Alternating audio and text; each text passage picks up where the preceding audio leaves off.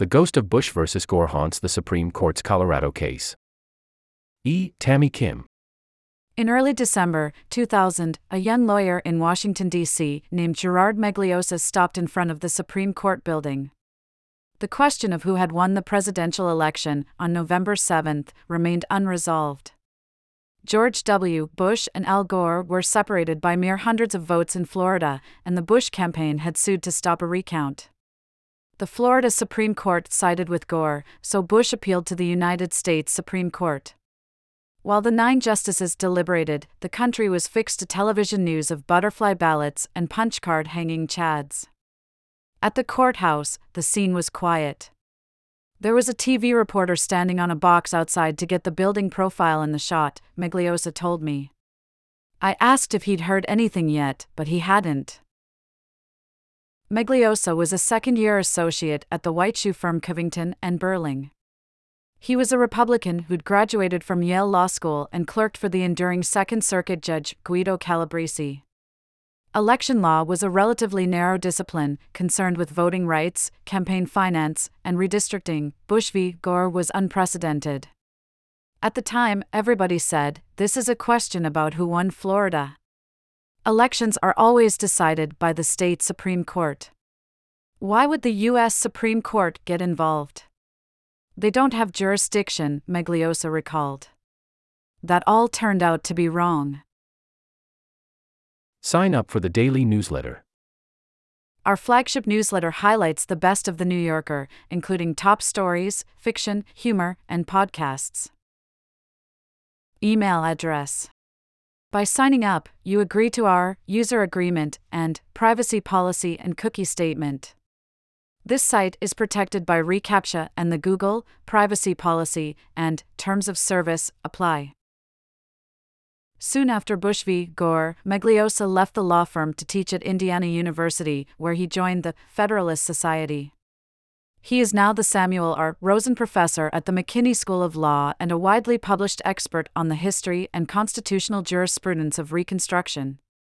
One of his more recent projects has focused on Section 3 of the 14th Amendment, which provides that no person, having previously taken an oath, as an officer of the United States, to support the Constitution of the United States, shall have engaged in insurrection or rebellion against the same.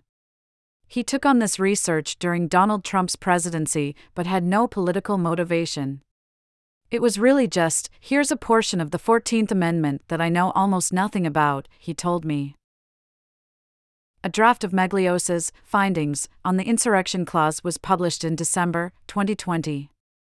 The paper argues that, after the Civil War, the courts were somewhat hesitant to apply Section 3, though thousands of Confederate soldiers were disqualified retroactively. Section 3, Magliocca told me, was written after a lot of bedlam in the streets.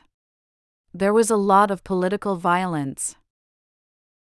Less than a month after the paper was published, Section 3 found real world application for the first time in 150 years. The scope of the January 6 attack was still coming into view when Magliocca sat at his desk to parse the day's events. I find very interesting the use of the word insurrection to describe what occurred today at the Capitol, he wrote that evening on the law blog Balkinization. For example, Senator Romney issued a statement saying that today was an insurrection, incited by the President of the United States. Senator McConnell described today as a failed insurrection. If so, Trump might be ineligible to run for office in the future under Section 3, Magliocca continued, but it was just an academic point for now. Lawsuits alleging that Trump should be disqualified from presidential ballots in 2024 have since been filed in some 20 states.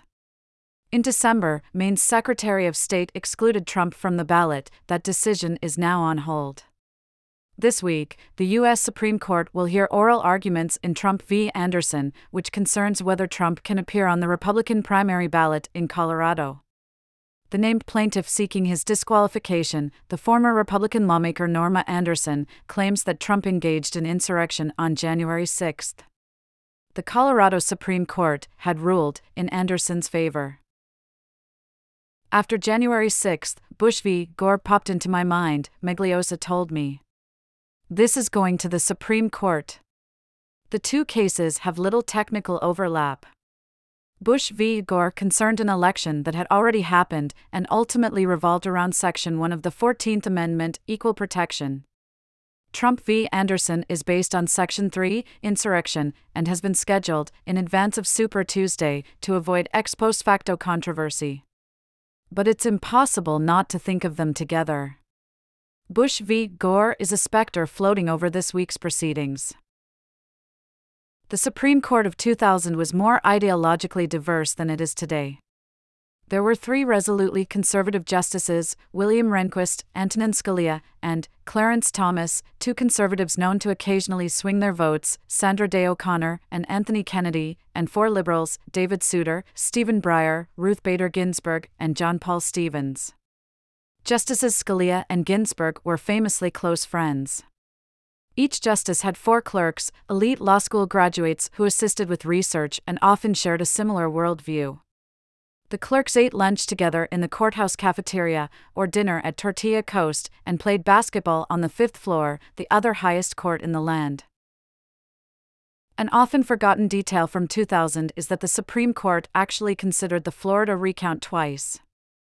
After election night, teams of lawyers for both campaigns descended on Tallahassee and traded lawsuits. Gore demanded recounts in various counties. Bush, who had the apparent lead, wanted the election certified statewide.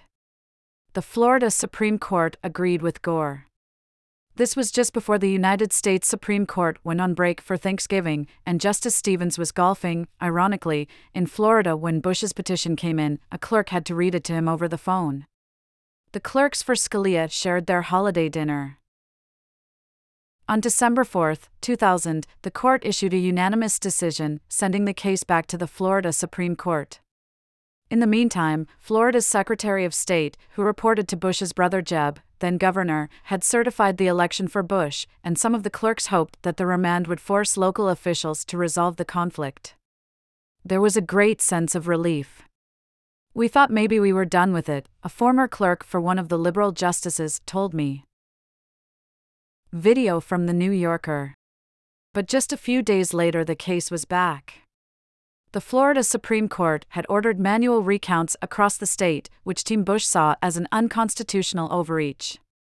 Bush asked the U.S. Supreme Court for an immediate stay, a freeze of the recount, an extraordinary remedy. The conservative justices outvoted the liberals, 5 to 4, granting the stay. Many court watchers were stunned. It was a sleepless, crazy, and surreal time at the court, according to the former clerks and attorneys on both sides. Typically, it took weeks, even months, to decide a case. The clerks would help the justices sort through briefs, research cited cases, and write memos on knotty questions of law the justices would circulate draft opinions, concurrences, and dissents, trying to get one another to sign on. Revise, distribute, revise. Now a ruling of unprecedented consequence had to be assembled in days, really hours. Some clerks worked overnight. A chill set in among the staff, who passed around drafts but expected little agreement across the ideological divide. Oral argument was held on December 11th. The very next day, the court issued a 5 to 4 decision, cementing a victory for Bush. The Times ran a close up of the president elect's smiling face under the enormous headline Bush prevails, by single vote, justices end recount, blocking Gore after five week struggle. The mood inside the courthouse became gloomy. Leading up to that whole thing, the clerks got along pretty well, a clerk for one of the conservative justices told me. After Bush v. Gore, it really broke down. There were just people who felt strongly that something terrible had happened. For several decades following the civil rights era, the court had been seen as a reformist institution. Bush v. Gore undermined that. I think liberals have been hurt more by that misplaced view because they had more to lose, a conservative clerk told me. The Supreme Court will break your heart. On November 6, 2000, the day before the election, Benjamin Ginsberg, a lead attorney for Bush, took his team to lunch at a Mexican restaurant across the street from campaign headquarters in Austin. In these last moments of sanity, the dozen lawyers shared chips and salsa and were careful not to drink, he recalled. We were talking about lawyers' fantasies, walking up the steps of the Supreme Court to argue a case for your client. Somebody said, What about a presidential recount? And I said, emphatically, that'll never happen. Ginsberg had worked on many recounts in state and local races, but it was inconceivable at the level of president. That turned out to be not a really good prediction. The whole period, the whole 36 days, was one of wow, I never thought we'd be doing this, he said. In Trump v. Anderson, as in Bush v. Gore, there are many questions of law and fact, and thus many off ramps that the Supreme Court could take to issue the least controversial ruling possible. The justices could decide, for instance, that Trump did not participate in insurrection or rebellion under the meaning of Section 3, or that Section 3 does not apply to the office of president in order to keep him on the ballot. They could also send the case back to Colorado or Congress for fact finding on Trump's activities and statements, but that comes with the risk of delay. Ginsberg recently teamed up with a progressive scholar of election law named Richard Hasen to submit an amicus brief in Trump v. Anderson. During Bush v. Gore, Hasen was teaching at Loyola Law School in Los Angeles. I threw the syllabus out, and every week we talked about the latest cases in the dispute, he told me. Their brief does not take a position on whether the Supreme Court should affirm or reverse the Colorado Supreme Court, it merely urges the court to decide something, and soon, because kicking the can down the road would be far more fraught for the country than it was even in 2000. One lesson the court has learned from Bush v. Gore is they want to step in before their decision is so obviously about an election, the former liberal clerk told me. The difference in timing, before or after the election, makes the Colorado case feel a bit less panicked. Bush v. Gore was a real dispute on the ground, in the real world, a lawyer who was on Team Gore told me. I sort of view Trump v. Anderson as being cooked up in a law school laboratory somewhere. In a sense, it was, the litigation is directly traceable to Magliocca's paper, which has fueled a Never Trump mini movement.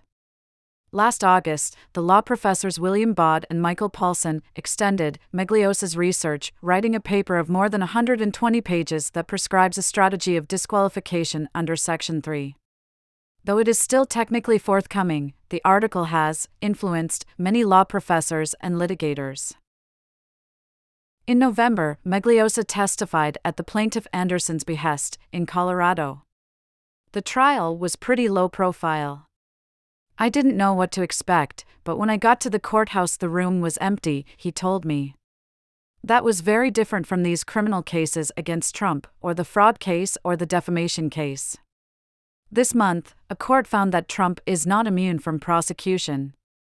If that ruling stands, Trump will be tried in federal court later this year for his attempt to overturn the 2020 election. Magliocca isn't surprised, given the events of January 6, that his work on Section 3 has garnered interest. There were other articles I've written where I was consciously trying to influence the law, he told me. All the times I did that, they didn't do anything. After years of identifying as a Republican, he now considers himself an independent.